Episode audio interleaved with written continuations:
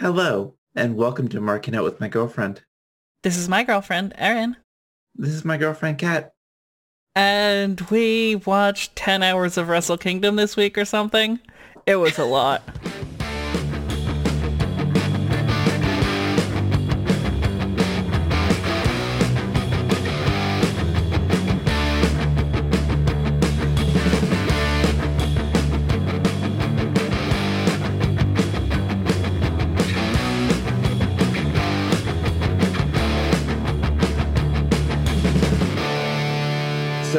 sound funny this week because I've been chewing on my tongue every night this week, which E. is not good. I might have to get a mouth guard again. Yeah, that's rough. but anyway, what do you want to start this week? Uh, let's start with, uh, let us start with Wrestle Kingdom. Okay, yeah, Wrestle Kingdom was this past week. I think it was Monday or Sunday night, Monday night. So we watched it Monday, Tuesday this week. Mm-hmm. because I couldn't go five minutes on YouTube without seeing a spoiler in a thumbnail. To be fair, that's because you watch a lot of wrestling YouTube. Yeah, a lot. I had like six show up on the recommended page and one in the subscriptions. Kinda your fault. Kind of my fault, yeah. So, Wrestle Kingdom. Which was two days of event for sure. Yeah. Um. So let's let's start with New Japan Rambo Challenge for the King of Pro Wrestling 2021 trophy. Yep. 2020 trophy was held by Toru Yano, who defended like four or five times, including a match against Okada, who introduced the whole concept. Mm-hmm. because he didn't have a belt, so he had to win something, and then he didn't. He 2020 lost was to weird for Okada. Toru Yano. So this was a fun little rumble. Yeah, it was a 21 man Royal Rumble style event. Supposed to have been 22 originally. Yes. And then someone had to pull out. And I don't know who. I don't think they mentioned who. Yeah. I think, but that, that that would explain why everyone was so confused. So this this match had an interesting ending. The finish to this match was that the final four people remaining would go on to face each other in a Night match two. on the second day of Wrestle Kingdom. So after going through a what what I think was actually a pretty solid like Royal Rumble style match. Oh, yeah, they did really well. They're doing one minute intros between people instead of two minute or whatever. So it actually went a lot quicker and kept a better pace. The flow was very nice having it be like guy, guy, guy, guy, guy, guy. especially because everyone was entering from the exit ramps. So it took them a minute to get to the ring anyway. It took him like two minutes to get to the ring. But yeah, no, it, it like it worked out really well. Uh, the whole thing was a lot of fun, interesting to watch. The ending was perfect though. yes. The So- ending came down to Chase Owens and Bad Luck Fale of the Bullet Club, hmm Bushi of Los Ingobernables, and Toru Yano was the number 21 spot. Now, it just so happened before Toru Yano got into the ring that the fifth remaining person was eliminated. Who was Yuya Uemura? I'm gonna guess. I'm sorry. so yeah, he, he gets eliminated as Toru Um, is coming Uemura. up the ramp. And so the match just stops because they've got their final four. Right, so Toru Yano doesn't even get into the ring. and he's advancing. And- Which is It's deeply Toru Yano. it's perfectly Toru Yano because his whole bit is like YouTube star comedian kind of thing. So doing crap like this is totally perfect. it fits in with everything else he does. Right, like it's it's very much that Japanese style of comedy too, where it's like a very physical based comedy, hmm but like there's still that little bit of like the element of the classic double act to it, even though it's Toru Yano making literally every other wrestler play the straight man against him. Yup. Yeah, very well executed. We had a lot of fun watching it. That we did. Now that was on the pre-show. On the main show, we get into a bunch of uh, some setup for night two, some title defenses and whatnot. Starting with Hiromu Takahashi and El Fantasmo, who were having a match to see who would face Taiji Ishimori for Mhm. the IWGP Junior Heavyweight title on night two. And they went hard. Oh yeah, no. Like I think the general theme of Wrestle Kingdom is they went hard, yeah. with the exception of Toru Yano and the, you know. but If They you went don't take hard. years off your career here, where will you really? yeah, basically like if you are anywhere on the Wrestle Kingdom card, your goal is to take years off of your career for cool moments. Mm-hmm. And this was this match was amazing. Like, I, I Now, it should be mentioned that uh, Takahashi was the was last year's Best of the Super Juniors winners, Mhm. and El Fantasmo was the Super J Cup winner. So, like, they're not just randomly put together. Like, they they, they actually do need to do this to figure out who who goes on. Mhm. Yeah, the whole match was worked around. the match was worked around El Fantasmo working Hiromu's hand, so that became harder to do a lot of strikes and everything. And yeah, in the end, Takahashi was able to pull it through. I cheered very loudly. Mhm. Yeah, like so it, it was it was a fun match. Um I appreciated the fact that El Fantasmo was kind of being a dick through the match. mm-hmm. Like he tried to do a Styles clash, he tried to do a one-winged angel. He did actually hit a Styles Clash at one point. He did hit the Styles clash. It was very silly. But yeah, like he, kept making all these callbacks to former Bullet Club leaders. mhm. probably just to like prop himself up. Absolutely. it worked well for him though. Mhm. I enjoyed it. Very Uh, much so. Like it's a good like 20 minute match to start off the card, which is always a good way to get like blood pumping, get people excited, get the crowd into it. That said, this time as was requested by New Japan, they did have to scream in their hearts. Yeah, because it's a Japanese audience and they'll actually follow instructions. Mhm. Mhm. Mhm. And they only had a capacity of like 20,000. Something like that. Yeah, what was the Tokyo Dome capacity? Uh, or Tokyo Dome? Let's let's look this up. Well, you do that. Um, so it was weird. You know, one, watching it because we're in North America and we don't have fans of anything yet. and two, because there's so few people at Wrestle Kingdom. Mm-hmm. They were on Tokyo Dome attendance for Wrestle Kingdom 15. The live attendance was 12,689, okay. which pretty good. It looks like the numbers for night two were definitely below the 20,000 mark. Okay. Were they higher than night one? No. Oh, that's surprising, actually. Between both shows there are about 250 foreign fans. Okay. It's a little odd that they had that many people indoors, if I'm being honest. I think that that many people indoors might have been ill-advised. Mm, Possibly. We'll see. We won't know for a bit still. Yeah.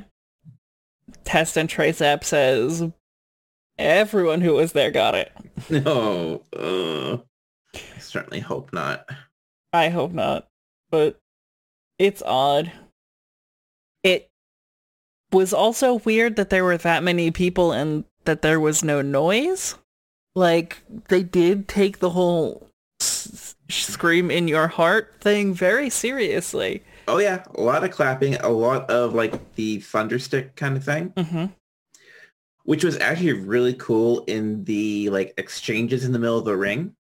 Because they would do that in time and it would like echo through the empty arena, hmm which was actually pretty cool. Yeah, I, no. I appreciate that actually. That was good. So, our next match Oh, oh. um, was the IWGP Tag Team Championship. Champions Dangerous Tekkers took on the Guerrillas of Destiny, Mm-hmm. Which means we got to watch ZSJ and Taichi do everything that they do, do their acting up on the screen. Mm-hmm. Um, yeah, I liked it. It was so much fun. I wasn't sure who to cheer for in it. Well, that's like the that's the thing. The Girls of Destiny were booked kind of as baby faces. Yeah, because Dangerous Tekkers have been really jackass heels the last six months or so. which I don't mind. But also, Guerrillas of Destiny are jackass heels always. Yeah, Although, I will say, Tama Tonga with the clean shave, I'm okay with. Yeah. Erin was very thirsty during this match. She had to get up and get water. Yeah. It was fun though. I I like this match a lot. I, I like it was that. very well done. Yeah, I like that they both had people ringside. So it wasn't like that obnoxious Bullet Club thing where one guy is ringside and just Bullet Clubs Yeah. the matchup. And yeah, I, I'm always a fan of seeing ZSJ work that super counter heavy style he has. hmm And then seeing Girls Destiny just throw him around was also very good. Yeah, it was just like all around a fun match to watch because it was a lot of it definitely felt like it was a little bit back and forth as to who I was supposed to be rooting for. Okay, yeah. Like it it, it did a good job of making both tag teams seem really good. And I like Mhm. that. Oh yeah.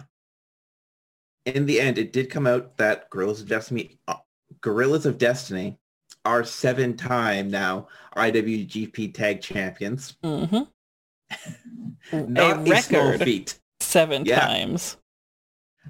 Not a small feat by any means. No. Especially when like you think about all the tag teams that were in NJPW but two years ago. Yeah. Teams like we'll get to in a little bit.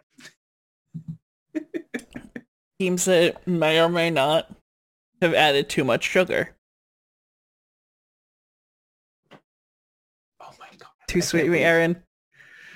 I can't believe you did that. Too sweet me. Quickly, before people have to look at my gross nails.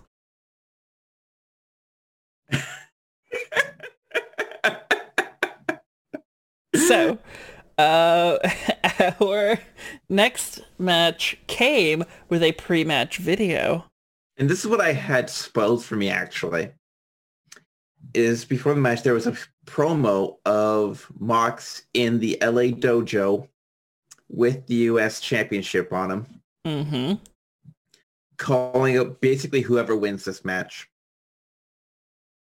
It was, yeah. Now this match probably wasn't as hype as it was originally booked to be, Mm-hmm.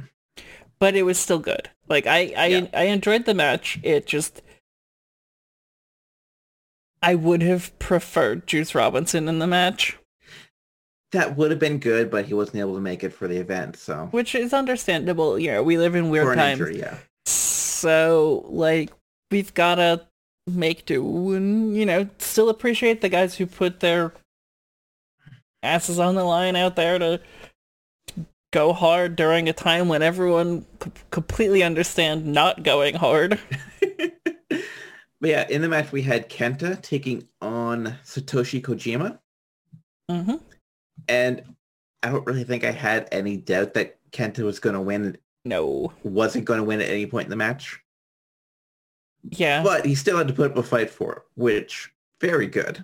Satoshi Kojima is someone who, I, I guess you'd call him like one of the New Japan dads. Mm-hmm. He's, And there's a lot that's been going around this year. yeah.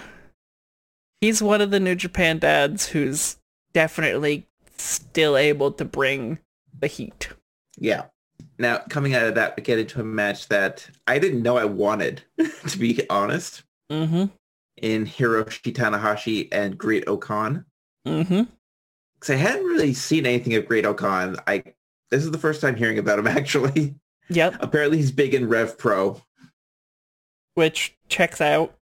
Yeah. Given his costuming and the fact that, you know, the UK is deeply racist. I mean, fair. I'm just, I'm just saying. But yeah, uh, Tanahashi over the past years had a really rough st- stop and start kind of thing Mm-hmm. where, you know, he had the Jericho match was last year, wasn't it? I think so. Yeah, so he had that. So he came off that and then kind of just stalled out. And then he had the thing with Ibushi where they're tagging and he kept losing matches for the tag team. And then he tried to get going another single star. And now we're into this where he's trying to really get a run going at something. Yeah, and like, it definitely was an interesting match to like, because a, a lot of this match was, is Tanahashi still a top guy kind of, like Yeah. that was the story question. And they did a very good job of making the great O-Khan look like a legitimate, like, menace. Very Which- big, very intimidating, very hard to move.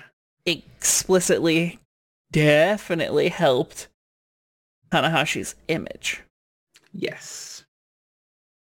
So, you know, this was a, a match that I came in with a limited amount of hype for. And kind of blew me away in a lot of ways that I, Yeah. you know, really appreciate. No, they- they definitely won me over watching this one. Mm-hmm. because like I said, I didn't know what to expect going in. I wasn't really eyeing it up as anything else, but yeah, I I'm very glad I got to see the match. Yeah, and like, you know, I, I wouldn't call it like a complicated match. No. But that's where Tanahashi shines, hmm right? Because he can take those simple matches and make them look really incredible. And like, you're like, okay, okay, okay, Tanahashi, I see what you're doing. I see what you're doing, Tanahashi-san. This is good. This is good stuff. no, it's very good stuff. Um, then there was a match that just didn't happen. Yeah, I know something happened with our feed. We had to skip that one. Yeah, I, I think like our feed cut out. yeah. Eh, whatever. After that, after our feed mysteriously cut out despite it being a VOD, um, we then joined right perfectly in time for what I would consider the first of two attempted murder matches. You're not wrong. You're not wrong. That is at least what I'm going to call both of Kota Ibushi's matches. Spoiler alert. Ah, I mean, like Yeah. we, yeah, we're we're talking this about late both enough nights. where spoilers are out that people have had a chance to watch it. So Yeah, we've waited almost a week. Anyway, That's why we do this so late in the week. Mm-hmm. So, So yeah, Kota Ibushi yeah. and Tetsuya Naito. I didn't know who to root for. Erin was rooting for Naito because Erin is tranquillo like that. Yeah, that's true. I, I'm an LIJ fan. I'm also an Ibushi fan. this was a wonderful match, though, of two men just dropping each other on their necks, Mm-hmm. just trying to break each other's necks, because that's just what they end up doing every time they have a match. Yeah, and like they've had some very, very highly rated matches too. Mm-hmm. Like And they, this one's gonna be right up there. I definitely agree. Like I'd say, mm, probably like comparable to maybe their 2019 New Japan Cup match in terms of goodness, if that makes sense to you at all. Yeah. I'm just looking up real quick. Yeah, this was a five-star match, according to uh,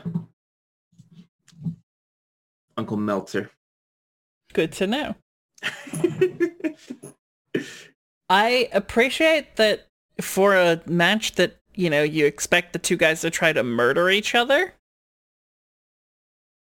It, they still came up short? well, no, that it started slow. Yeah. There's actually a lot of chain wrestling going on in this. Because, you know, it, it's something that Naito's been working on lately. And Code is just really great at adapting to whatever style he's put up against. Which is It actually was, a keynote for the next for the match on the next night. hmm But yeah, no, like this was one of those matches that felt. Uh, every once in a while, you come across a match where you watch it and suddenly the announcer is like, "30 minutes have elapsed." Yeah. 30 minutes gone. 40 minutes to go. What? You've done what? It was a 30 minute match, so. Yeah, it was, it was 38-ish, but Sanjupun is what the uh, announcer said, and I was like, "Excuse me, Sanjupun." You do what? How did we get here? basically this match was a lot a lot a lot of fun Yeah. And- it's two guys that love working together, Mhm. Even if that means one of them's probably going to die eventually.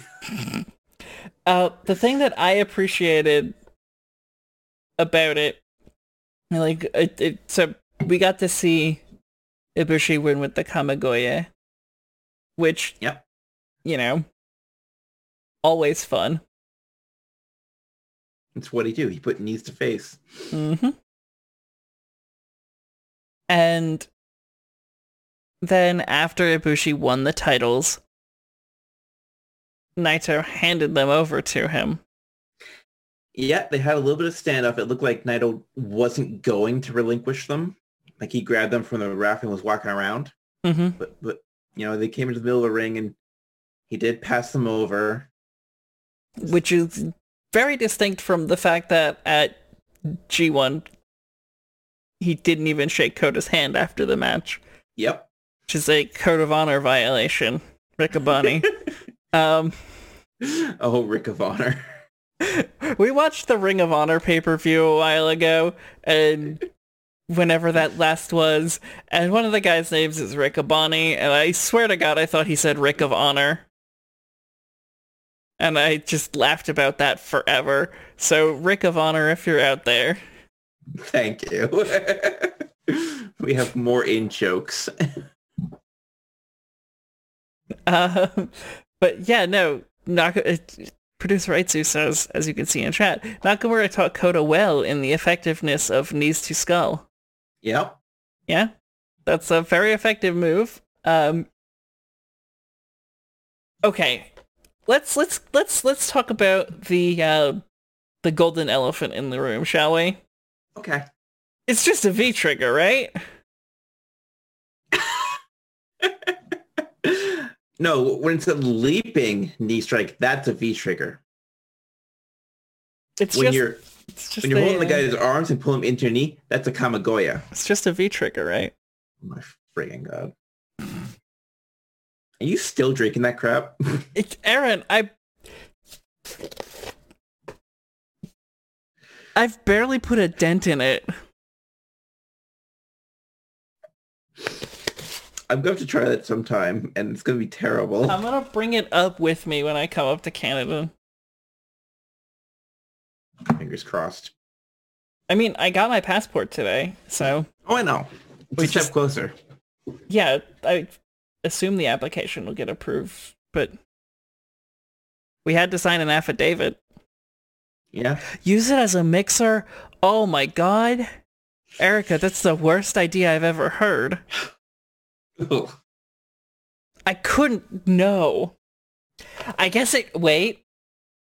A vodka trigger. Vodka trigger. Oh, nope, you've convinced me cuz it rem- now that I think about it, right? The flavor distinctively reminds me of the shot you get this is narrow casting for people who've been to one particular bar. Erin, don't tap out Erica. It, it's it's it's what they deserve. Okay, well, okay, so i- there's a particular bar called Stormcrow Manor in Toronto. and at that bar, you can roll a d20 and you get a you get a shot based on what you roll on the dice.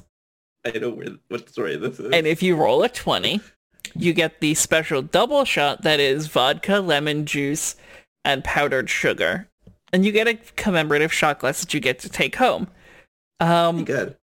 so, Erin, of the two of us, let- let's let's also bring Emma into this because she was there too. Uh, raise your hand if you got one of those shot glasses after rolling a 20. Emma can't raise her hand because Emma still hasn't won one of those shot glasses, Yeah, despite no, having gone there far more times than either of us. Emma hates us talking about this. I know, that's why I have to talk about it. But yeah, so no, the V trigger,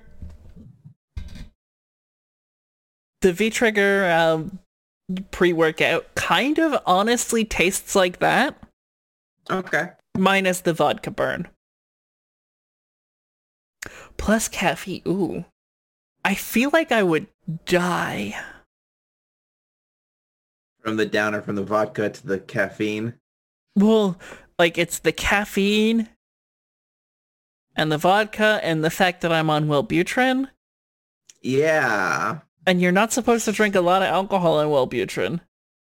And Wellbutrin increases your heart rate. Difference from a vodka. I've never had a vodka. I wouldn't do a Bull. yeah. It's it's more the mixing of the alcohol, the caffeine, and the medication all at once. Yeah. So basically, just don't do it at nine o'clock in the morning when I take my meds. Fair. That's one way of looking at it. Um. Anyway, all jokes aside, um, this match, the Naito versus Ibushi match that we were still talking about and got distracted by,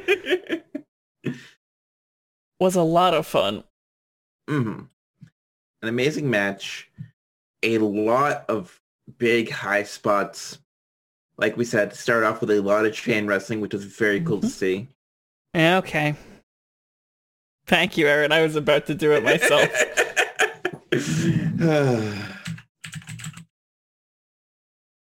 N- not that it matters, because you can still see it.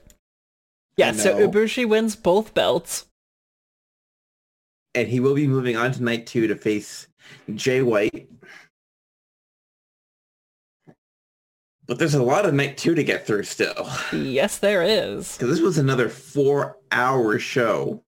Because we didn't get the dark matches, unfortunately. hmm Yeah, there's two Stardom exhibition matches at the start, which are not on the VOD and may not be released anywhere. Yeah, they they may literally just be for the people who were at the Tokyo Dome that night. Yeah, so I can let you know that the matches were uh, Queen's Quest, made up of AZM, Saya Kamitani, and Utami Hayashi. Whoa, Hayashishita. That's as close as I'm getting. Do you want me to read the Japanese names, Erin? Go for it. okay, hold on. Where do you have? Can you send me the card? Hold on, I'll Oh, find yeah, it. I'm just looking at Wikipedia. Okay. I can do that. You don't need to send me anything. I already did. Well, I'm not gonna look at it. Fine. Yeah, so AZM, Saya, uh, Kamitani, and Utami. Hold on. This is Utami Hayashishita. Okay. Utami Ha- Hayashishita there we go. versus Himeka, Maika, and Natsupoi, who are Yep. Donna Del Mondo. And then there was a second Donna Del Mondo in the second dark match. Syuri and Giulia defeated Mayu Iwatani and Tam Nakano. But yeah, we haven't seen those matches. I'd like to. I think all of us would. but, you know, you do what you can. So for us, the event opened up with the four-way for the King of Pro Wrestling 2021 trophy. Yes, so we got to see more Toru Yano. Actually get into a ring this time. Mm-hmm. Got into the ring, He, he was booked for two nights and he only actually worked one. which is great for good for him, you know. Genius. Respect the respect the game. Um, so yeah, no, this was it, this is good. Uh, I appreciate the Bullet Club guys mocking the finger poke of doom. uh, yeah, Toru Yano and Bushi would not get into the ring at the start. Mhm. So they decided, you know what? We're just going to pin each other then. that got broken up real quick. Yep. It's just a it was a very very funny match. Like uh, it, it but it worked well. Like it just worked in a way that you don't normally expect Yeah. like a opening match on a card to work. Yeah, so what ended up happening was both Chase Owens and Bad Luck Fale are in Bullet Club. So they both had the idea that they should be the one to win. Mm-hmm. And that got them distracted. And then they got onto the ref. Mm-hmm. Because that's what Bullet Club does. They they pack onto people. So then Toru Yano low blows both of them and Yep. pins Bushi. yep. so your 2021 trophy winner of the King of Pro Wrestling is again Toru Yano. Mhm. And we get Long another year. you get another year of shenanigans. It, it, I definitely felt bad for Bushi. He kind of felt like he was there as a filler. yeah, he kind of got laid out by Bullet Club people and then had to wait there for like a good two minutes Yeah, it was. until he got pinned. Uh huh. So like, yeah, he's got his job to do, but oh, they could have been a little bit quicker. Just a little bit. But anyway, um, so then we got the IWGP Junior Heavyweight Tag Team Championship. Formerly held by the Young Bucks, coming up later.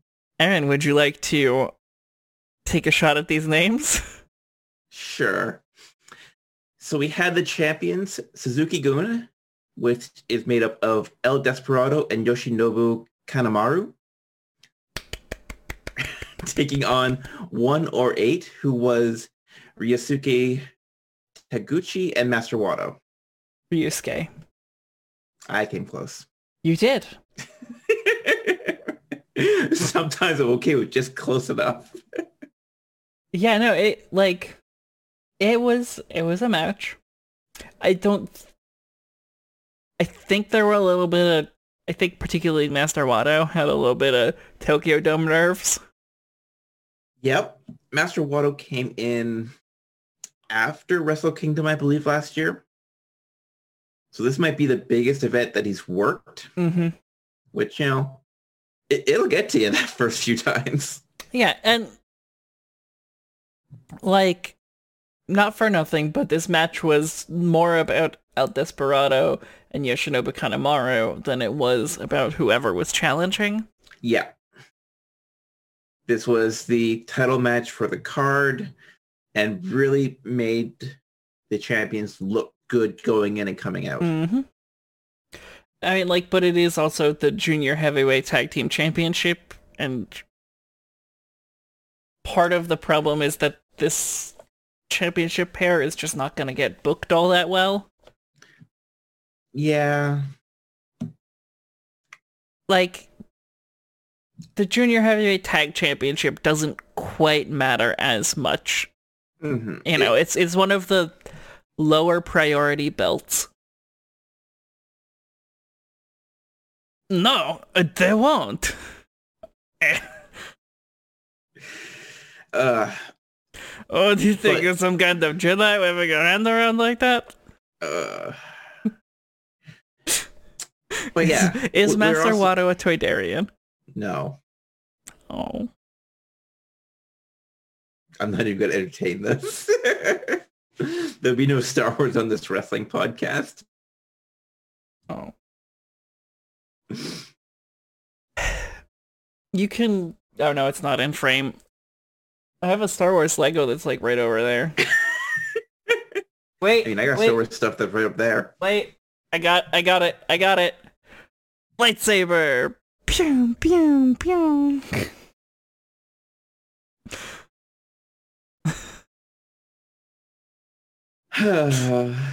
You can't escape, Erin.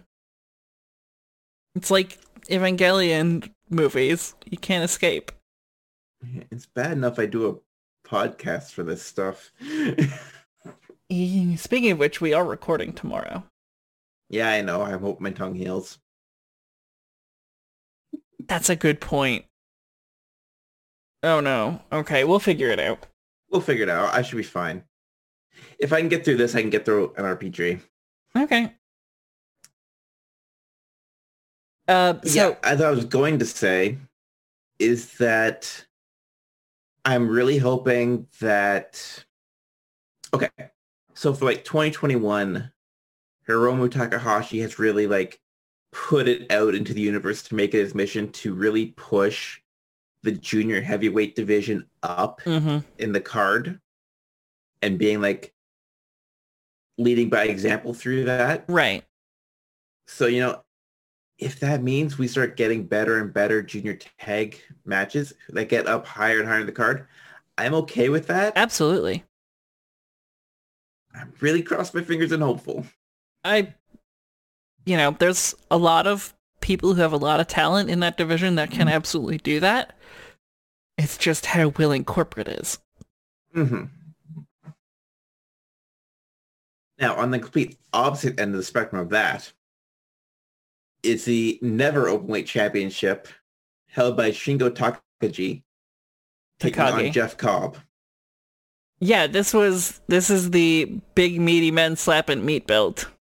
Oh my god. Did they ever?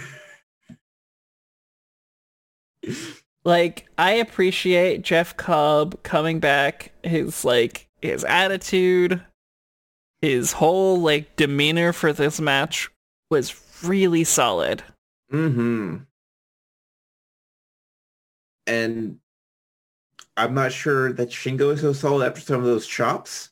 No, there was But a they had mentioned they mentioned was- throughout the match that it should have been renamed like the badass title. Mm-hmm. It's like I don't disagree after watching this.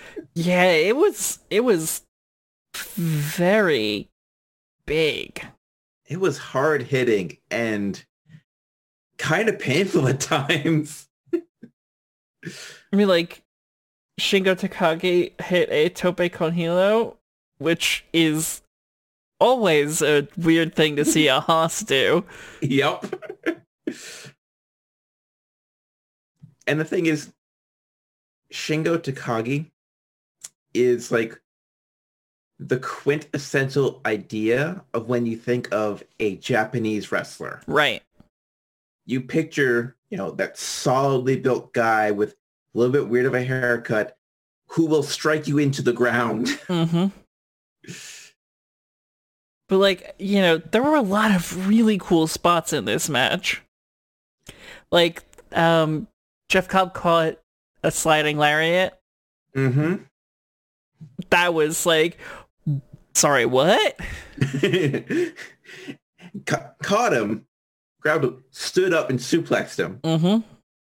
That Uh, was really cool. Takagi did a superplex. Yep. now you might be thinking like superplex, everyone does that. Two giant guys did a super Two superplex. Yeah, two hosses did a superplex. Jeff Cobb did a goddamn moonsault. Yep. and and this is where I'm talking about like the emptiness of the Tokyo Dome and how it rang out with everything happening. Mm-hmm. It really was he- heard here. Yeah, Like that might be the biggest tour of the islands I've ever heard. absolute. That was, yup. It was just, I mean, like, it was a stellar match, Mhm. and it worked really well. Definitely want to see them have more matches together. I want to see like, just more of this division doing this. Yeah. No, for sure. Um. So next match. This was the match that Erin was looking forward to. I was looking forward to so many matches this card. Yes, but you know, particularly the uh the revenge match, we'll call it. Mm-hmm. With Sanada taking on Evil. Also, also, don't forget Dick Togo. Dick Togo. it's just funny hearing Evil talk. Mhm. but yeah, this is just more of the fallout from the past year when Evil turned on LIJ and joined Bullet Club in the feud they had for months on end. And it just kind of came right to a head here with Sanada and Evil Mhm. and Dick Togo getting his nose stuck a good half dozen times, like where it actually affected the outcome of this match.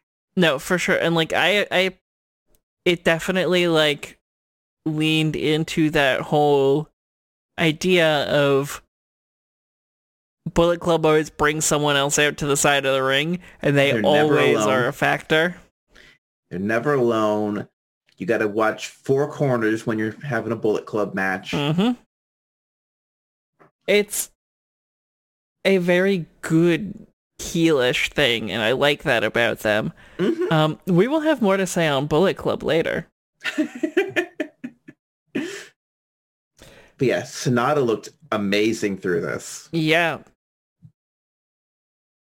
Like he held his own. He took care of Togo. He took care of Evil. And, you know, he took a lot of the biggest hitting moves he could and then avoided the ones that he probably couldn't have taken. hmm Like there was three spots of Evil just trying to hit everything is evil. yeah. No, it, I mean, like it, it is a match that worked. It is. It was a good capstone to that whole feud, Mm-hmm. especially since it seems like they plan on keeping Evil with Bullet Club for a while. Yeah. And it looks like they have other plans for Sanada now, Mm-hmm. which we'll get to later. Um, so our next match was the IWGP Junior Heavyweight Championship. Tai- Taiji Ishimori and Hiromu Takahashi. hmm I think we should mention here Takahashi's entrance gear. Oh, we should. so usually when Takahashi comes out, he's got like this big vibrant thing that looks like it's covered in like rainbow colored tails and whatnot. So for Wrestle Kingdom, he had a plush blanket version of that. It looked like a snuggie. I wanted one to watch the match in. You try to find a picture somewhere. I'm I'm sure it exists. doubtful that I yeah. So yeah, this now we talked about Shingo before being like the quintessential Japanese wrestler prototype look. This was a quintessential light heavyweight match. hmm It was fast all the way through, but they still hit a lot of hard hitting moves and just kind of bounced around and back. Taiji worked the handover that uh, Taka- Takahashi had injured the night before. So it made it even harder for him to do a lot of things. hmm And just, ah! I legitimately can't find a picture of his weird snuggie. Really? I think I found a blurred picture of it. that doesn't help anything. anyway, I'll try to find one later. See if there's like a YouTube video or something. Wait, I found it. They're not high Okay. quality. Is it better than the blurred one I found? Okay, yep. I think that communicates it relatively effectively. It was so comfy looking. Wait, here we go. I found a GIF. It just looks very comfortable, and I want one. Yep. I don't blame you. But yeah, in the end of this one, Takahashi does come out on top. He does reclaim the IWGP Junior Heavyweight title. hmm And I really hope that at some point over the over this year, he's able to get it up into that main event spot. Yeah, that would be really good, because, like, this was a very classic match, and I would like to see m- more presence given to this whole division. Yeah, and the division has a lot of notable people in it. hmm You know, like we had El Phantasmo, we have Taiji Ishimori. I'm pretty sure Zack Sabre Jr. fits into this category. Yep. Either that or he's just really small. Dense. Like a neutron star. Dense. My God. Like this is a belt that was held many times by Jushin Thunder Liger. Right.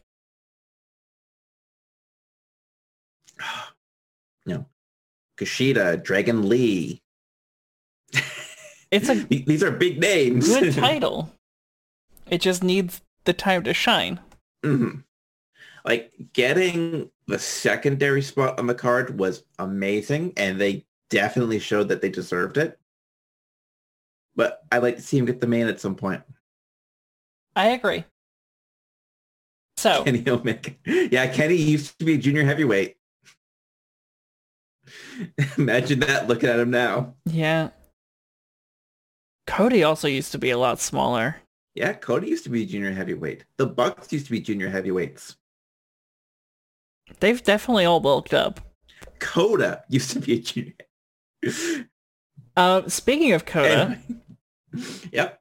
our next match was the IWGP int- the IWGP Heavyweight and Intercontinental Championship double belt match between Kota Ibushi and Jay White.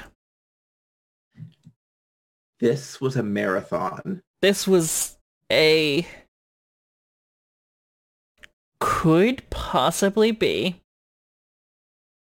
slightly better than Kenny Omega versus Okada. Slightly.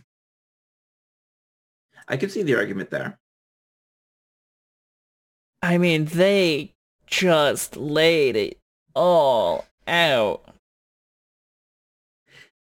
So it's about the same length that Kenny and Okada was. So that was a two out of three falls match. hmm And this was only one. And it clocked in at 48 minutes and five seconds.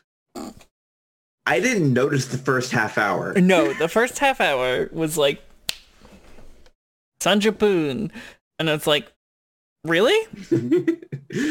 Are we sure? Are we sure about that?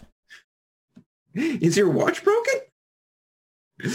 There's just like it worked really well. Jay White was Mhm.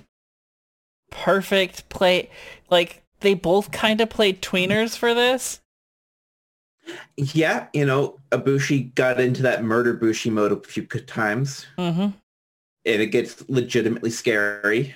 The, the Berserker Rage. Yeah. Now, this is where I was talking about Kota Ibushi has a tendency to adapt to his opponent's styles. Right, like one of the things that's said about Kota Ibushi is to fight Kota Ibushi is to fight water. Yeah. Very much in the Bruce Lee philosophical sense. Mm-hmm. Jay White, his entire style is entirely counter-based. Very similar to Zack Sabre Jr., where they will pick apart an opponent by countering moves and working body parts. Right. It's a very slow, grindy style. Which is hard to then adapt to because, you know, like countering a counter style like technique means that the opponent has to do something first and it's hard Mhm. to adapt to what your what the counter guy is doing because all he's doing is just countering the moves and you have to like come with a third move ready for him you have to Yep. you have to be playing 3D chess on a 25 hour clock in order for this to work well, he's halfway there. I don't think Kota can figure out chess, but he, he's on a 25-hour clock no but he, he he he doesn't like golf or fishing or reading. or reading But yeah, this is where you see in the match, like, that murder Ibushi mentality kicks in a Mhm. lot. He just starts shrugging off any advances Jay White makes and just powers through. Right, and like the thing that I liked about Jay White is that he, he- like you could tell that Jay White has one goal and one goal only. He doesn't care how many stars the match gets. He doesn't care what Wrestling Observer newsletter has to say. He wants to win and he wants to do it with whatever it takes to win. He might care what Marking Out with my girlfriend has to say about him, but that's up, Well- up on the air still. Yeah, it's up in the air. Um, Jay White, if you do listen to this podcast or watch it or whatever, thank you. You did an amazing job. I appreciate it. I love the whole vibe that you had through the whole weekend. It worked well. Keep it up. Never give up. Never surrender. But Other slogans. And I You do know, find you if you do if you do find yourself leaving New Japan and you want to make the jump to the US, I Jay White don't go to WWE. You're going to hate it. Yeah. You're really going to hate it. I know that's a lot of money, but you're going to hate it. Yeah. They're not the gonna money book you well. Good. Uh, It's hard to say no to the money. That's how they get you, but then they like fucking bury you, and then when you Yeah. try to leave, they make you pay back your sick days. Yeah. I can't, I cannot blame anyone who goes looking only at the zeros. No, absolutely not. But like, I feel like someone like Jay White is doing pretty okay for himself, you know. hmm But you know, if there's a company that lets you be a true independent contractor and you know wrestle for other companies, maybe make a consideration. Yeah, fingers crossed. but yeah, this was just, it was a 48 minute marathon and an amazing match. hmm And God, that ending. Oh god, yeah. No, so Ibushi had to hit a Kamigoye both front ways and back ways in order to win this match. Yeah, he, he planted a knee right in the back of Jay White's head, then just picked him up and gave him a bare knee shot to the front of the head. And he finally stayed down for three. It's also worth noting, Kota Ibushi is now the first and only person to kick out of two people's finishing moves. Mm-hmm. Because he kicked out of the Blade Runner, and he's previously kicked out of the fucking. Oh my god! I just drew a blank on the One Winged Angel. yeah. So that's a lot of accomplishments. Accomplishments. yes. Words are hard. No, this was just such a good match. Mm-hmm. Um, after Jay the- White lost, we had Sanada come out and challenge Ibushi to a match. For whenever they can make the arrangement to. Um, I'm gonna be honest, this one doesn't excite me all that much. It excites me. I know it does, but it's just this. Maybe it's not my thing, but you know, can't can't pick them all. Yeah. And Yeah. this actually bled over into the New Year's Dash, which we didn't watch because I think that didn't come with the package I bought. It did not, and we were tired of watching wrestling.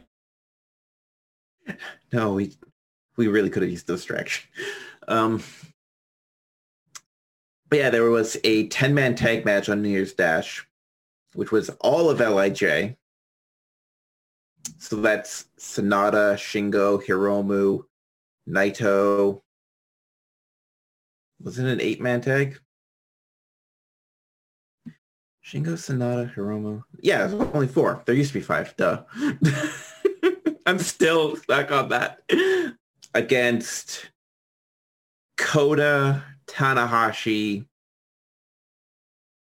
Rocky Romero, and Do you need help with this? I can't remember the last one. Bushi, that's the one. Oh my goodness, I forgot Bushi. Bushi was the only one. Yeah, he worked. Uh, I'm bad at this. This it was it was fun though. Like I I enjoyed Wrestle Kingdom. hmm I'm gonna see if I can find the listing. Right. Okay. So yeah, Hiromu, Bushi, Sanada, Shingo, and Naito taking on Sho, Master Wato, Ibushi, Tanahashi, and Rocky Romero. And that set up four matches for whenever their next big event is.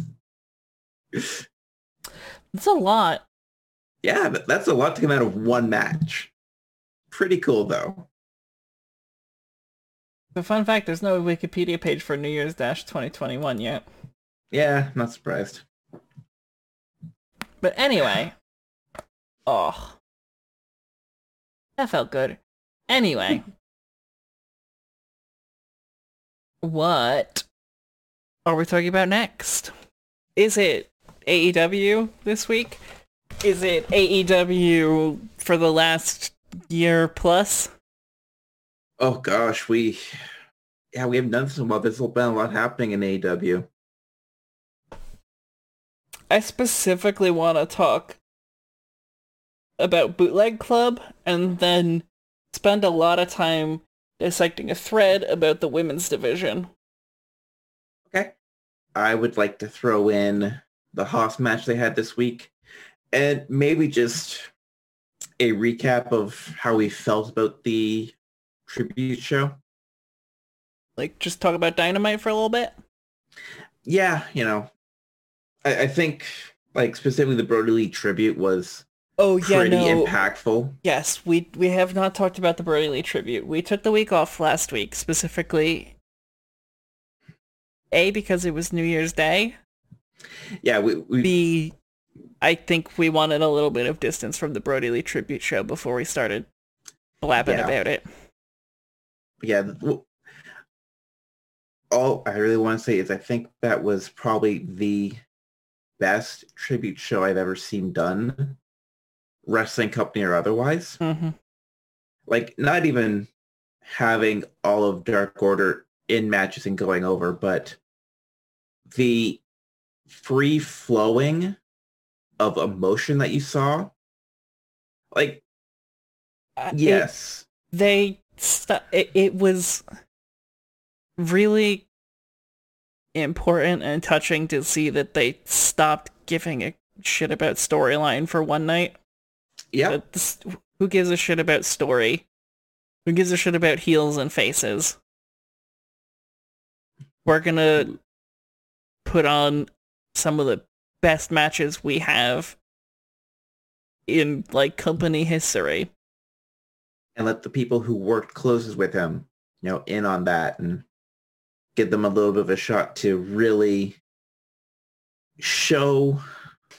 Okay, I want to just quick step back in that the character of Mr. Brodie came into AEW with the Dark Order with the stated intention of raising up the Dark Order, bringing up their confidence, and putting them on win streaks and making them big names. Right.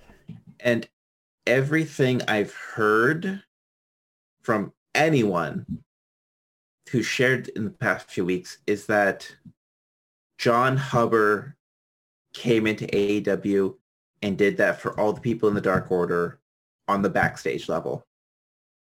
No, he like I think like that's the thing that shows I mean there's a lot that we could say about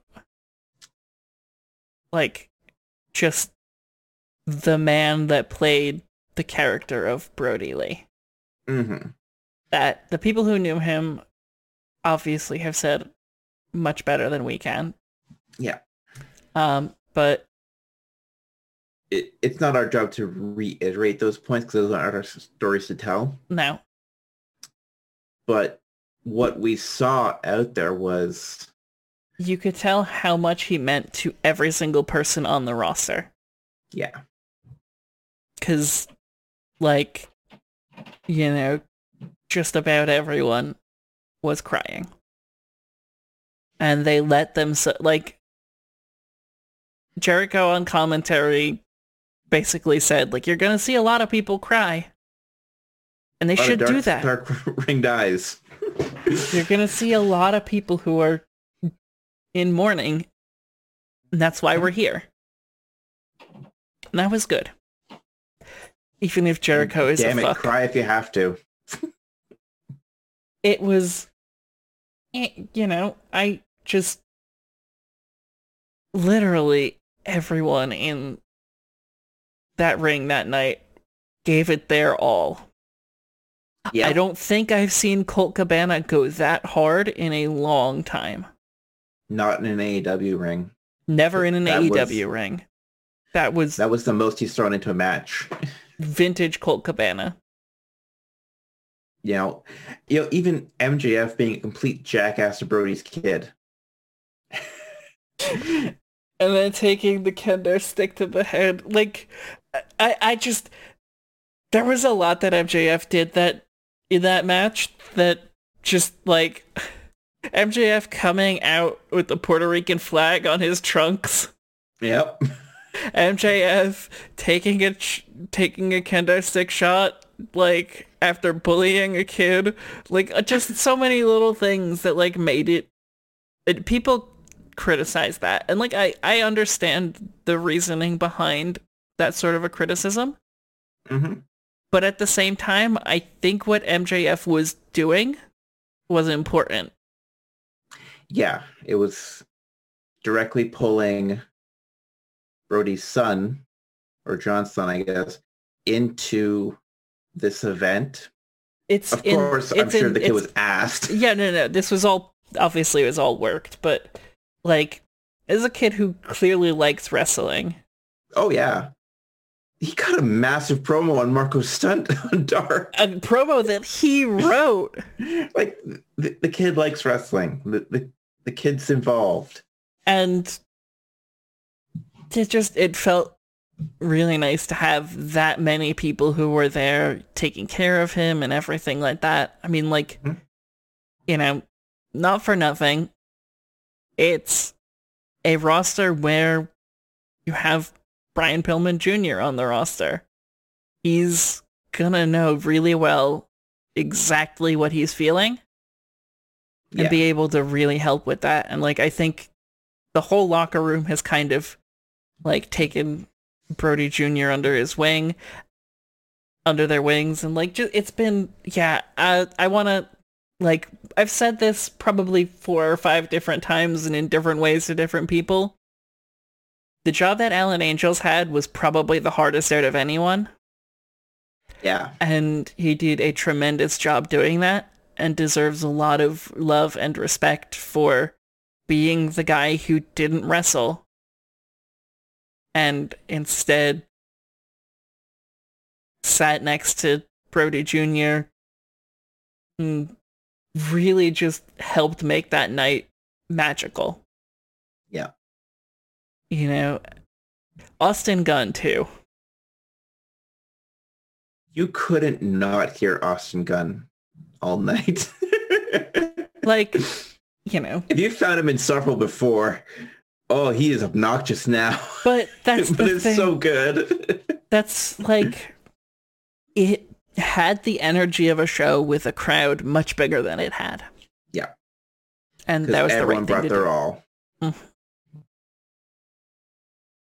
So anyway, Now that's out of our systems. this week's Dynamite. was yes. I would like to talk about specifically um I blanked. No blank isn't on this show. Wardlow and Jake Hager. Yes. This was a match we've been promised for a long time now. It's been kind of bubbling under the surface, ready to go. Was it muscle titties and what's what's Jake Hager's I don't know. I don't pay attention. shitty nickname? We can give him one. I don't want to think about it that hard. The Oklahoma bigot. okay. sure. But yeah, this was a big Hoss fight that we've been promised for a while. And it delivered and Wardlow looked amazing through it. Mm-hmm. And it's like that real solidification of, yeah, this guy belongs where he is and he's a threat to whoever he wants to be.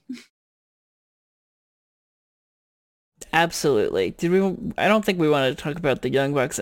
I think um, the one thing we should talk about is that um, Kaz basically said if he and Daniels lose as a tag team, then they're done as a tag team forever. Uh, yeah, they made that stipulation on a few darks ago. Mm-hmm. and it's just now coming out on the main roster show. Basically, yeah. Um, Mox comes out after that and cuts a promo about how sports unforgiving and sometimes you're on the bad end of a bad deal and you gotta endure, grit your teeth, take it on the chin, get back up, stare down adversity, and don't back down an inch. Mm-hmm. He's Um, got no time for shitty people. He's got no time for shitty people. This was that that statement in particular felt very pointed coming on Yeah. Wednesday night. So yeah, no, it was it's nice. It was it's good to watch. I enjoyed Mox. I enjoyed getting to see Moxley. Yeah, he's a unique energy. it's weird that the guy who is right there ready to beat the tar out of you is also the guy who happens to be the moral compass of AEW. Yeah, it's a weird balance going on. A balance nonetheless. So we go backstage for Chuck and Orange updating us on yeah, Nick Gage is definitely that same kind of guy. yeah, That's a good point. deal. you know, he just wants to fight. You don't care who you are. Just don't be a dipshit. Exactly. Um, so we get backstage, um, Dustin and Orange give us an update on Greg's titty. His poor, poor titty. Uh, so Trent has torn his pectoral muscle is Mhm. out for four to five months. Yeah, it is rough. It like it is what it is. You gotta let it heal. Mm-hmm. Because if you don't, then it won't. Exactly. Um, so Miro shows up in his weird Miro clothes. Can't tell if they look expensive or knockoff. Yes. but yeah, Miro's making a whole scene about how Trent's not there and all the young boy jokes from from the Japanese promotions. And so eventually Dustin just challenges him right out. like, fine, let's have a match. Let's just get this over with. Mm-hmm. Miro tells him, well, if you lose, you're going to be my personal chauffeur or whatever. Specifically, my, my young bag. boy, which is a very we- it was it was weird, kind of It's a pervy, weird term in English. kind of pervy. Yeah. so so he's just throwing his hands. Fine, whatever, whatever will get you out of here right now. Basically, yeah. Which is the energy I can appreciate coming from Dustin. It's good. I like it. I also appreciate that Chuck Taylor basically has said, "Kayfabe, what's kayfabe?" I don't do kayfabe, except when I do. yeah, it's kayfabe is only important when I want it to be, yep. which is probably the right way to do it. Um, we talked about Wardlow versus Hager, right? Yep. Did you want to talk about that anymore? Uh, Hager looked amazing, and the F10 is a legitimate move. It was a hell of a match. Oh, Snoop Dogg was there. Yep. Snoop Snoop Dogg Dogg goes was there. back. They we cut back to this to backstage to private party with some gin that is definitely not Tanqueray. Nope, definitely not. Snoop Dogg brings them some juice that is definitely not ocean spray. Definitely not. And then Matt Hardy comes in with new contracts. Yeah, because he wants like 30% of their pay to keep Mhm. training them or something. Mhm.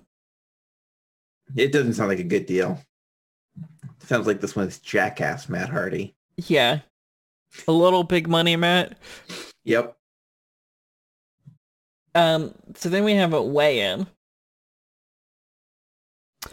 Um, Team Taz is already in the ring. Darby has the brand new TNT title. Which looks pretty good now. They Yes. did away with the red strap on it. I kind of like the red strap though. I didn't. After seeing it in black with the gold and the black coming through, like that looks much better. That looks more official. I like the red one a lot. Red and gold is just a good color combination. Okay, Cat likes red straps. Got it. Okay, look, we're not going to get into that on the show because it'll get us banned on Twitch, I mean, it wouldn't be the first time. but you've seen the collection. Okay, fair. Um, this, is, this is the time when Sammy Guevara got it. So anyway, we get the weigh-in. Uh, Cage weighs 272 pounds. Darby weighs 170. yep. I thought he'd be like a 130. Soaking wet with a brick in his pocket. Mm-hmm. Yeah, they want to kick his ass, and then Sting shows up. And we don't really get any movement on their relationship. It's Yeah. like, I'm hoping we'll get something with the TNT title match next week. Because right now it's just kind of like lights go out. There's Darby. There's Sting. Team Test leaves. I can only follow this so long before I go, okay, nothing's going to happen. Yeah. Um, we get a recap of the promo that minus one cut on Marko Stunt. It's very funny. It's on YouTube. Go watch it. Uh, Marko Stunt tries to talk about it, but then FTR run up and Marko gets mad and says he and Jungle Boy are challenging FTR next week. Yep. That'll be a lot of fun. And then Tully Blanchard pats Marko Stunt on the head. yep. Um, Cody comes out with Snoop D-O double G. Playing Who, the part of Arn Anderson. Yeah, who added some lyrics to Cody's entrance. Uh, this You know is what? a tie-in for their uh, reality program, the Go Big Show. Which they put all of the AW accounts on one timer to post the reminder text. so I scrolled bad. through 10 of them to get to anything else on Twitter last night. It was bad. Um, Jericho screams about how Snoop Dogg has jumped to AEW now. yep, because he's done stuff with WWE before. His cousin a- is still in. WWE. Yeah, and I kind of, yeah. Um, so we have Matt Sydal versus Cody Rhodes. Yes. Oh my god. This was a fun match. this was a very back and forth, high flying, technical ground, whatever you want. It was in this match. Mm-hmm. Now, of course, Cody wins because he can't lose the night before his reality competition show goes live. Don't want to make the reality show look like a loser. Nope. you gotta put the reality show over, Aaron. Aaron, I do need you. I do need you right here and now Okay. to cut a promo for Go Big Show. And Oh, you're really burying it there. Is that a rib? possibly. Okay. I'm not feeling this one. This was a rib. This whole bit was a rib. no, it was. um, anyway. The more fun part about that match, though, was the Knight of Pentacle getting involved afterwards. Yes, Serpentico. 'Cause Um, Cody accidentally punches him in the middle of the match. yes. Snoop Dogg does a really, really awful looking splash. Yeah, the uh, five-star dog splash. I'm pretty Um, sure that's the legitimate name. Probably. Cody hits a couple crossroads. Ding, ding, ding. There's your match. Yeah, he's moved up to just doing two now instead of the normal one, Uh, which kind of bears his own move, I guess. Serpentico attacks. Luther attacks. They double team Cody. And then Sydal comes and helps Cody out. Because he's not a sore loser. Right. His third eye is open and whatnot. hmm So our next match was one of my favorite matches of the night. Abaddon versus Shida. I was watching this with you and Aitsu, and I remember Aitsu saying it's like a real-time cinematic match. Yes. Which is a very apt observation about this match. Abaddon does such a good job of bringing that essence of cinematic matches to the stuff that she does because, like, she plays that character really well. Yeah, with the extra makeup and the blood effects and just how she moves and acts and she's already very cinematic. It's definitely like a D movie horror, D, like a D horror movie, like I uh, said here. Like it Yeah. feels very cheesy in a really good way. I could do without JR burying the character. Yep. I don't need to be reminded that, yes, this is a human woman with makeup on. Not for these 15 minutes. For these 15 minutes, that's a goddamn zombie. So Abaddon, Abaddon attacks before Shida even gets into the ring. Shida's got a kendo stick. She cracks Abaddon over the head with it. Yeah, and then Abaddon sits up. hmm Very Undertaker. but hopefully without the shitty political opinions. I definitely hope so. Yeah. Um. So yeah, no, they just start fighting. Yeah, Shida gets bit on the thigh. Yeah, she goes for like that knee lift onto the apron Mhm. and gets caught. They tumble out of the ring at some point. Uh, Abaddon enters the ring at the count of six to break the count.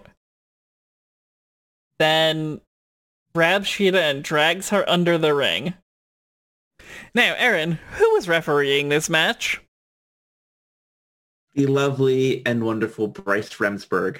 And what referee sells these weird bits better than any other referee in the business? The lovely and wonderful Bryce Remsburg. So what did Bryce Remsburg do when Shida was dragged under the ring? He spit under the ring.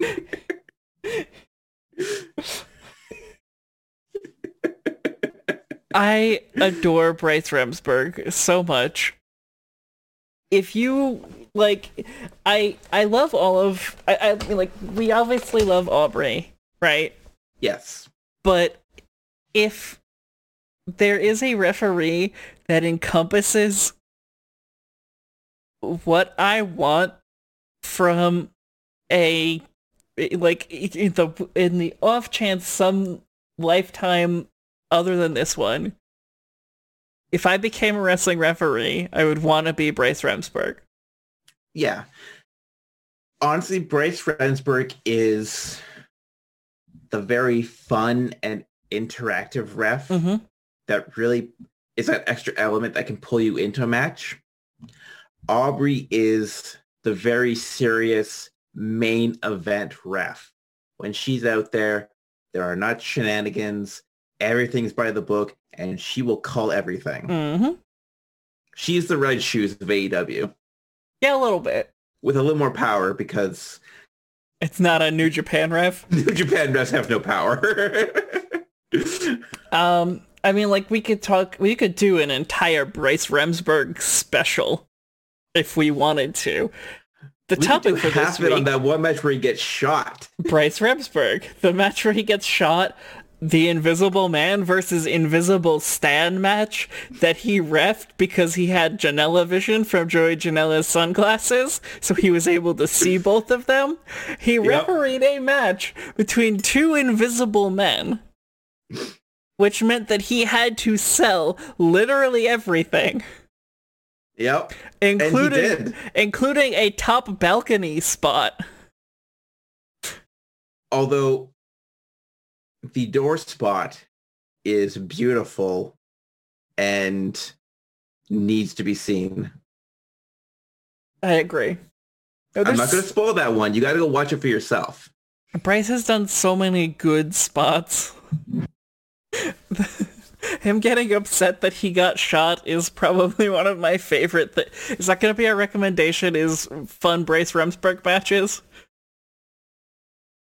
I'm finding the one of Invincible Man versus Invincible Stand. This is going to be my, my recommendation for today. Okay, good so to I'll know. post this at the end of the show. Now that you've reminded me, I was like, no, yeah, people need to see this. I appreciate the fact that they're giving Shida and Abaddon a chance to have this like feud that they have going on. yeah, it's very interesting. And even though they are given no time, Mm-hmm. they have done so much already. Even just like, They were given less. They they were given about nine minutes for this segment. yeah, but like the interview spot where Shida heard things fall over and Mhm. jumped, that did so much. Like Shida is scared of Abaddon. They've had two matches and Shida's barely made it through both. Mm-hmm. She Shida uh, came away with bite marks on her neck after this match. Very cool effect. They Mm. did really good on that. Um, we get a little preview of the NWA Women's Championship match that's coming up. Yeah, that is Serena Deeb and Ty Conti, I believe. Yep. And Ty came out with Silver Reynolds and Anna Jay. So she may or may not become a full-fledged member of the Dark Order. She's Dark Order adjacent. kind of like Hangman. Yeah. Um, we get a little. I think that brings us to the... Oh, go ahead. We, I was just gonna say we get a little pre-match segment where Death Triangle hype up Fenix. Yep.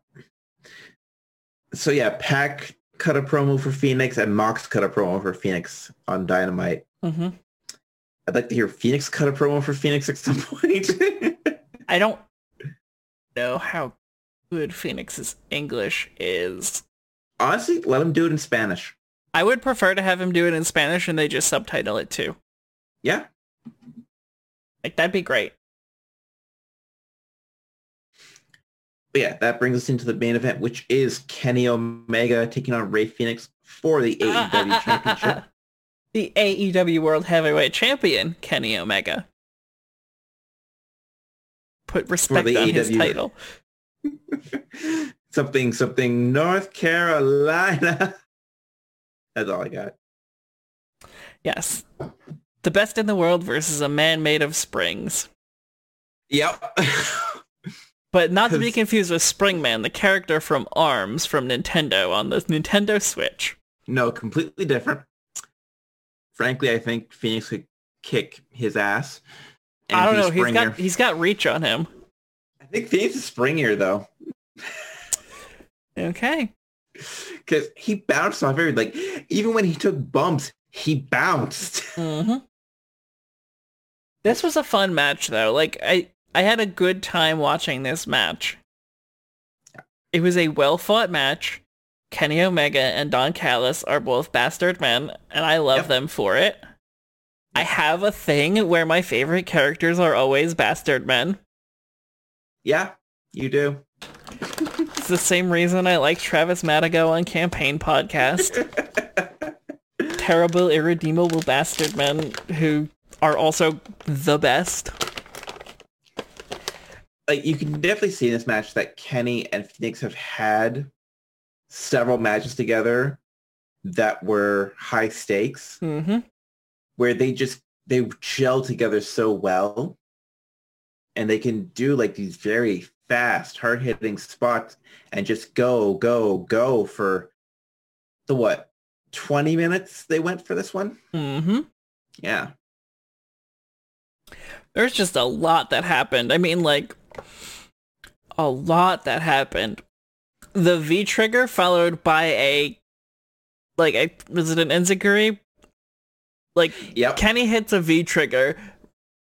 Fenix bounces off of the mat and comes back up with an Enziguri. And kicks Kenny in the back of the like it just it was so good. Um these great exchanges yeah yeah, Rey Fenix does a very good looking frog splash. Mm-hmm. Very, yeah, very good tribute to Eddie there. And you know, Fenix coming, doing a dive through the ropes and almost going over Kenny, hmm which is a thing I've seen him do in other promotions, where he'll just keep going into the crowd. Right. I mean like the Tiger Driver 98 into a V-trigger combo. The Tiger Driver that caught Ray jumping off the ropes. Yes. It was just a beautiful sequence. It's probably on YouTube if you want to watch it. If not, you know, find a find a replay of Dynamite. It is worth finding. I know it's on FITE. I mean, like this was a opportunity coming off of immediately after two nights of Wrestle Kingdom yeah. for Kenny to be like, Wrestle Kingdom, so what? I don't care what Kota there, it's not Ibushi did. I don't care what Kota Ibushi did. I'm gonna make him jealous with this match. Yeah, didn't Jericho directly call out Ibushi too during the Mhm. commentary? Yeah. Mm-hmm.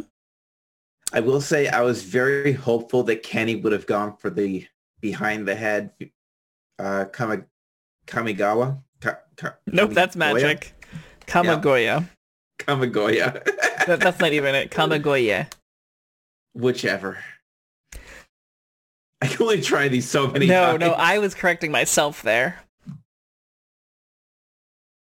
But yeah, no, it, like I was hoping for a little reference to Ibushi, but at the same time, like I'm fine with what they did. Yeah, they can't do a whole lot because you don't want to start teasing that now when everything is still very uncertain. Right. You don't want to start teasing that now when you've got another thing to tease. Which came after this match. Yes, Callis gets on the mic and he says there's a reason that Pac isn't here and there's a reason Penta isn't here. We cut to the back and Pac and Penta have been attacked by Eddie Kingston and his family partner.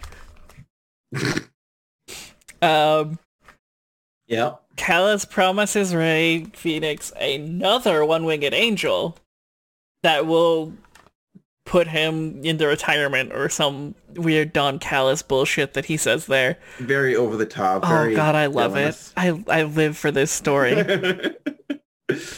um, Mox comes out, hits Kenny with a barbed wire bat. Because that's what you do when you're Mox. hmm Callis runs away and says, "No, no, no, no, no!" And Jericho goes, "Yes!" And it's very funny. Um, then, surprise, surprise, there's a run-in. Who could it be? Who's coming here to help out Kenny Omega? It's the Good Brothers. Gallows and Anderson are here. But they're not in AEW. They're not in.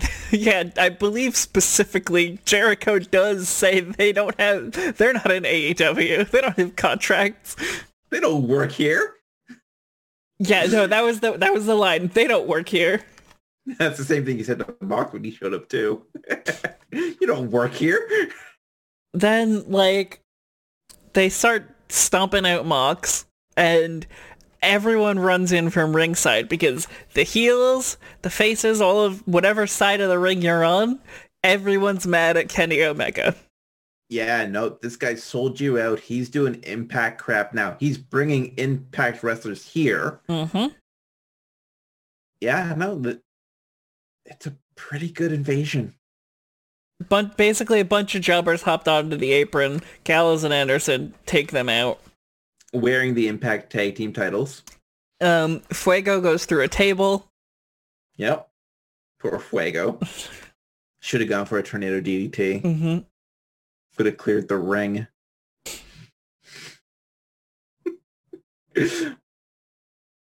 and that brings out eventually the Young Bucks to see just what the hell is going on in their ring. Mm-hmm. Um, the Young Bucks like try to hold back the Good Brothers and try to talk them out of attacking, everything like that. But then Griff Garrison and Brian Pillman Jr. grab the arms of Kenny Omega from behind. Yeah, so Gallows takes the belt to Brian Pillman.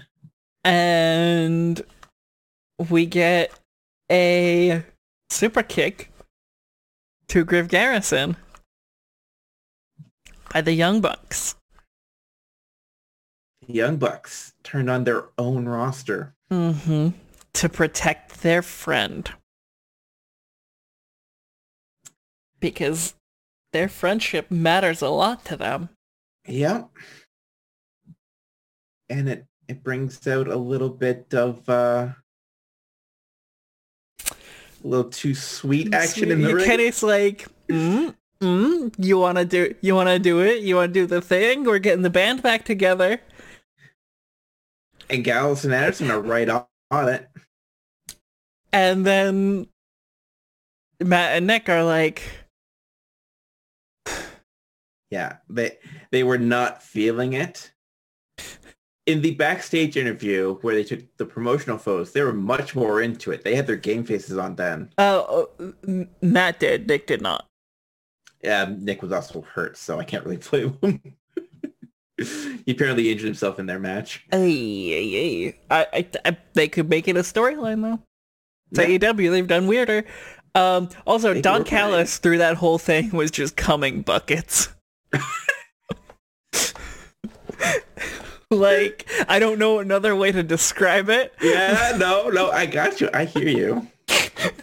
but like just like ah, the entire time making all of these orgasm faces because the too sweet. Make them fuck. Make the foxes kiss. Yeah. And that's where we left off until next week's Dynamite. Yes, it is. What a week it's been. Yeah, it's been a week of wrestling.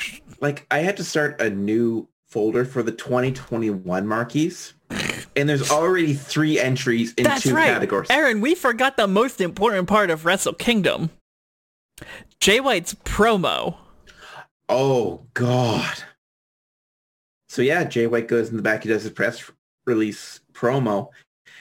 And he doesn't really take any questions. He's just sitting there. He pulls himself up to the stage like he can barely walk. Slams his water down.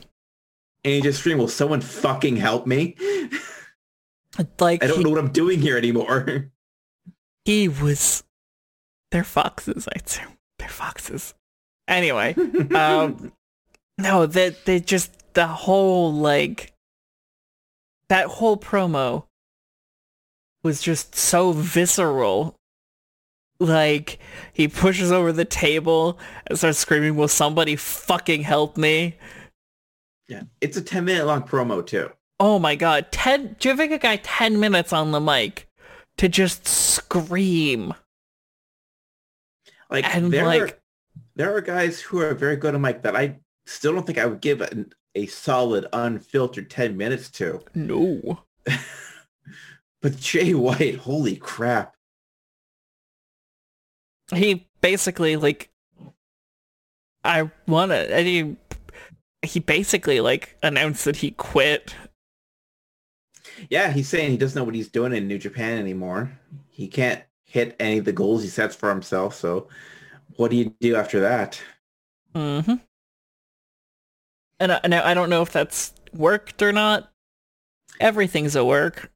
Everything's work. Everyone's a touch of reality. Everything's a touch of reality, you know? Mm-hmm. Well, we'll see where Jay White goes, but I will be following wherever he goes very closely because he is a tremendous talent, and I Yeah. love being able to watch him on the mic. And in the ring and everything. Yeah, no, like, I mean, like, it's just, it's all good. It's all good for me. Um, did we want to talk about? Wait, I don't. Did we cover, or was that after the Markies? For This would have been right after the Markies. okay. I think. Big E delivered what is actually the best promo of 2020. It was because we put up a correction tweet, I believe. We did. Yes, we did. Uh, Big E Oh. did a whole thing where he talked about building a condo development on Sami Zayn's behind. Yep. And it was so good. God, I love Big E. Yeah. It. Oh my god! It is not. It's the last It's not a kind promo of I expected to hear. exactly. It's the last thing you'd expect from a WWE promo, but we're building condo developments on Sami Zayn's butt. He lays it all out on Sami's butt. Mm-hmm. There's a pool, a gym, there's a laundry facility, there's A community center. he's also he's wearing a hard hat throughout this entire promo. it's very fucking funny. Um yeah. okay. Last topic before we end the show because we've been going for almost 2 hours already. Funny how that happens. Let's talk about this Twitter thread that I retweeted earlier. Yeah, it's it's pretty damning, is what it is. So, uh, Harley R. Glitter Bomb on Twitter at YRE C-H-O Hart. I will link his Twitter. I'll link the tweet, in fact. Yeah. Um, has done an analysis of all 67 episodes of AEW Dynamite and all nine AEW pay-per-views to look at the win-loss record and number of appearances from women on AEW. and specifically leaves out Dark and the Tag Team Cup Mm-hmm. because those were not main promotion shows. They were not televised. Yeah. And that is a distinct difference for the visibility of talent. mm-hmm. Because, like, at the end of the day, you might be padding records on Dark with your 15 match shows. But, like, people don't give a shit about the YouTube only. I think we stopped talking about Dark almost entirely unless something good happens. That's Yeah. rare. Like I'll I'll plug through a couple matches when I see it go up. But you know, like we, we've had times where we'll do something else on YouTube and just be screen sharing. And knows it's still going at 9.30, almost 10 o'clock at night. It's like two and a half hours of just, like, job, job, job, job, job, job, job Yeah. to pad out people's records. Now, again, the matches are better than they were at the start of the pandemic, but that's too much. It's just too many matches. I can't process that much going on in just straight wrestling matches. If it was like seven, maybe eight matches in that length, sure, Yeah. those are going to be good matches. But yeah, so most episode appearances, it, the top of the list is Britt Baker, then Brandi, then Shida, then Penelope Ford, then Nyla Rose, then Allie, then Big Swole, and then Reba after that. Yep. Sorry, Rebel. It's Rebel, not Reba, as appears in the lower third. Um, and then that's just appearances. Like you have to consider the fact that a lot of Brandi's, Allie's, and Penelope Ford's appearances have been as valets. Ballets. And uh, Britt Baker stuff is mainly when she was injured. Yeah, she was doing those like t- you know the promos and everything like that. Like Yeah. there's a there's a lot. Which was Of- good for keeping her in public eye, but it's not the same as women's Real matches being wrestled. Yeah, uh, now uh, Britt Baker had a total of 48 appearances on um, televised or pay-per-view AEW shows. Yeah. She has had total 22 matches on televised or pay-per-view AEW shows. Yep. The next highest is Shida with 29, or sorry, it's Shida, Britt Baker, Nyla Rose.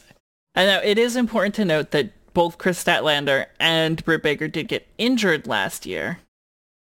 Yeah. Statlander's still Statlander out. Hasn't been able to keep as visible. But even so, when was she going to get booked? Yeah. So the most matches, Shida has 29, Britt Baker has 22, Nyla Rose has 20, Kris Statlander and Riho both have 13, Big Swole has 12, Penelope Ford has 8, uh, Brandi, Serena Deeb, Eva Lees, Bea Priestley, who's not even fucking on the roster, Emi Sakura, who's not even fucking on the roster, Allie, Thunder, uh, sorry, all of them up to Emi Sakura at 6, Allie, Thunder Rosa, Anna Jay, Awesome Kong, and Diamante at 5. That's... That is not a good spread. no. Only just- three women have wrestled a televised match at least once a month on average since Yep. AEW first started. Uh, 53 different women have competed for AEW. 24 have made it onto TV or pay-per-view twice. Or more. yeah. Abaddon and Leva Bates have had fewer TV appearances than Emi Sakura and Bea Priestley. Yep. And we saw how hype I get for Abaddon already. Mhm. And like the, the records themselves do honestly show this. Like with Shida sitting at 19 and 2, whereas Nyla's 10 and 4. Right. Or Red Velvet is 0 and 4 on televised shows. Penelope Ford is 14 and 9 overall. Mm-hmm. 0 and 3 on televised shows. It's pretty bad. Yeah, no, it's not a good look when you relegate the majority of a division to the extra content Jake Hager's wife has appeared on four episodes of Dynamite or pay-per-views. or pay-per-views. Yeah. That's as many episodes as Leva Bates has wrestled. Yeah. That's more than Abaddon and Tay Conti have been on Dynamite. Like, what do you do with that? How do you fix that? Like you have to open up time for this. It has to be more than one match every two weeks. That's that's in effect what it is. Is one match every two weeks, and most of the time it's Shida. Yep. And it's like, okay, we all understand for a while now that they're looking to get that third hour of television somewhere in the week when they have a form of stability. But we can't sit on that excuse anymore. No, You have a whole division floundering with no real direction that the viewer base could see. You might have one in the back. There might be a very solid plan of where everything's going to go. We can't see that. and like that that third hour of television would do so much for them, but they just like it's hard to care. It, it's hard to care about a women's division that doesn't show up. Yeah. But like I said, one match every two weeks. We're lucky we May- got we got a match two weeks in a row. Yeah. Which mainly through unfortunate circumstances, but it, it's it's gotta be fixed within the framework they're working with right now. Mm-hmm. Because otherwise, by the time you get to where you can show off everything here, nobody's going to care. Because they're already going to think nothing's going to happen. And you can see that in And through WWE programming. yep, Nobody cares about a lot of the stories that go on because they don't make sense. They won't make sense. And the only thing that actually matters is the outcome of the pay-per-view match it's because that's what they've trained people to do for 30 years. it's yeah. The entire show has X Pac heat. You know, okay, we got a match coming up. Bathroom break time. Yeah. it's deeply damning that they're not able to do more with the women that they have, let alone let alone the women that they're trying to attract to the company, if there Mhm. are any. If they want to be a viable alternative to WWE, they have to strengthen what they can deliver for their women's division. Especially when their direct competition, NXT, has noticed that weakness and has a strong women's division. Mm-hmm. Like if you want a weekly strong women's division, you watch NXT. I don't because I can't. I don't because I don't want to support WWE in any material way. like even if I went to the network, I'm in Canada where I have to go through a cable company to get it, hmm which is just stupid. So But hey, we love monopolies up here. Yeah, basically, I want to see AEW more. I want to see AEW's women's division more. I'm sorry, I got distracted by reading about that guy who tasered himself in the balls. God damn it, cat.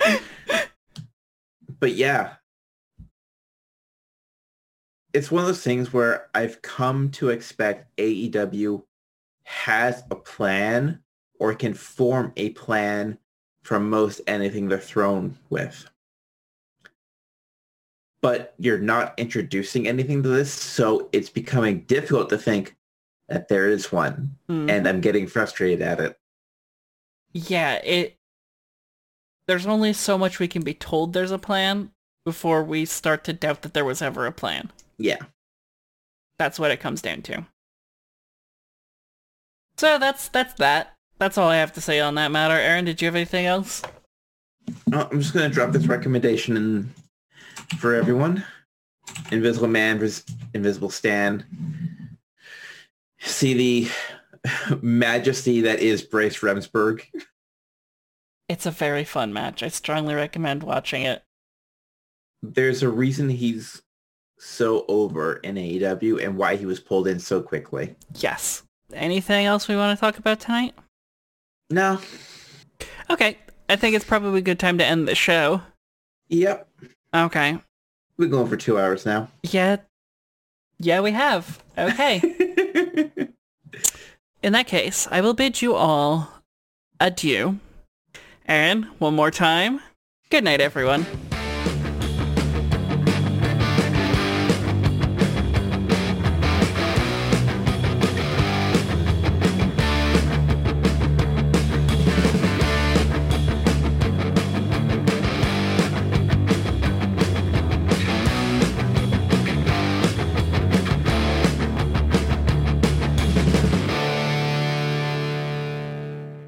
Marking Out with My Girlfriend is a production of Soses Media. Check us out at S-O-S-E-S dot C-A. Music has been provided by Sounds Like an Earful.